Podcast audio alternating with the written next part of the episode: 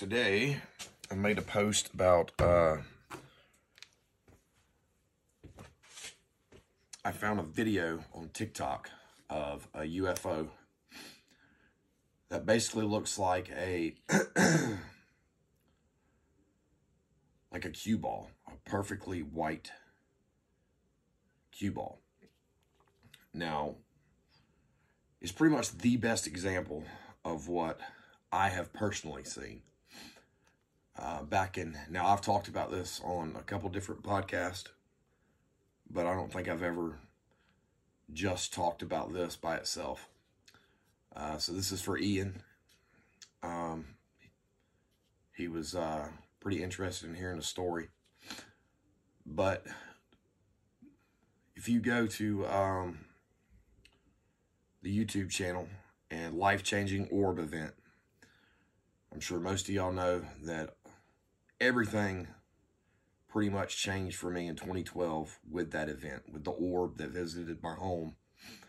Now, initially, I had never had anything happen weird up until that point in my life. Um, 2012, I was 32.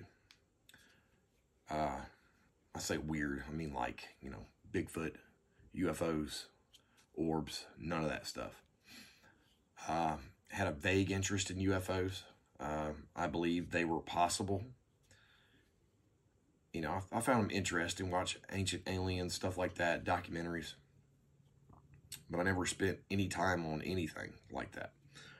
And then I had the orb event happen. Now, initially, I thought uh, when it happened and throughout the first week, probably even the second week, I thought that event was UFO related. Um, part of the reason is because I still had my head up my butt and didn't realize it was a pretty much a life changing spiritual event. But uh, so 20, that happens in 2012, the orb thing, and then it was either later that year or I think maybe even could be 2013, 2014. I believe there is a uh, an official uh, MUFON report. I think. I don't know. Um, that got murky. And it's because it happened at the airport. Uh, I'm just going to go ahead and explain it. Hartsfield Jackson, me and uh, a couple other employees were uh, waiting on a plane. These are the gates that the planes park at. Here's the runway. Here's the building. Uh, I was on this gate right here. That red dot, that represents me. My supervisor was standing right there next to me. And uh, we had another guy that was working on the, the bin webbing on the inside of the plane was messed up. So we were waiting on that. For whatever reason, I guess I felt it. I'm standing there with my arms crossed like this. And I just went and looked straight up. And probably all this is guesstimation because it's a it's a ball in the sky uh, with no point of reference. I'm going to say maybe 100 feet above my head. It was a perfectly white, like ivory, like spinning ball. And you could tell it was spinning because it was like reflecting. But uh, it was about the size. I mean, it literally looked like a floating cue ball. It was not a balloon at all. Uh, it wasn't a ball of light. It was solid. But there was another one above it, maybe about I don't know, maybe 60 feet above it, offset. Uh, I'm looking up, I see the one right above me. So offset to the left above it is the other one. I'll look back down on my supervisor, which is standing right here. And I say, what in the hell is that? And uh, she looks up, looks at these things, looks down at me and says, I don't know and I don't want to know. And she turned around and went inside. Well, just so happens I got a buddy up there. He's all into UFOs. Him and I talked about it before and everything. Well, him and a couple other guys that I knew, there's three of them, were working over here on this gate. So I ran over here. They were working on this flight, got them.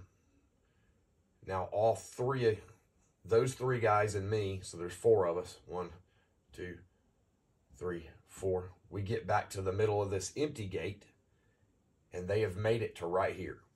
They have floated, they stayed the same height, one above the other, but that's as far as they had moved is to this gate right here and the time it took me to go over here get them and bring them back. And we're all just standing there. Now they've got uh, if you take your phone out and start recording out there you get fired. Uh, there's no way there's no way around it. You might get lucky but you're supposed to get fired and people have gotten fired. So none of us even it was not an option. Wish we would have but you know i need my job so we we're all standing there looking at these things right up above us. And, uh, you know, we're in awe and talking about it. Well, my plane's ready to go.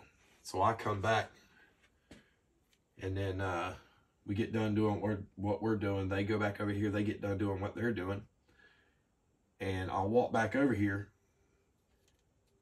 And what they told me, the guys on this gate, was that they kept going in this direction both of them. So one here, we'll say the one above it. They moved this direction to the runway and got above the runway. And I can't remember what they said, whether it was when a plane either took off or a plane was landing. They were standing here and they watched it. They watched both of them while the plane was either landing or taking off. Like I said, I can't remember. And both of them shot straight up through the through the sky, out of sight, gone instantaneously. Now I didn't see that part of it, but interestingly enough, what I did see, which I've never seen before or since, is after this happened, there was a military predator drone flying back and forth across this area right here. All over the ramp between uh, Concourse A and Concourse B. It just kept flying back and forth, back and forth. Never seen that ever. Uh, these were not weather balloons. uh, they were not drones.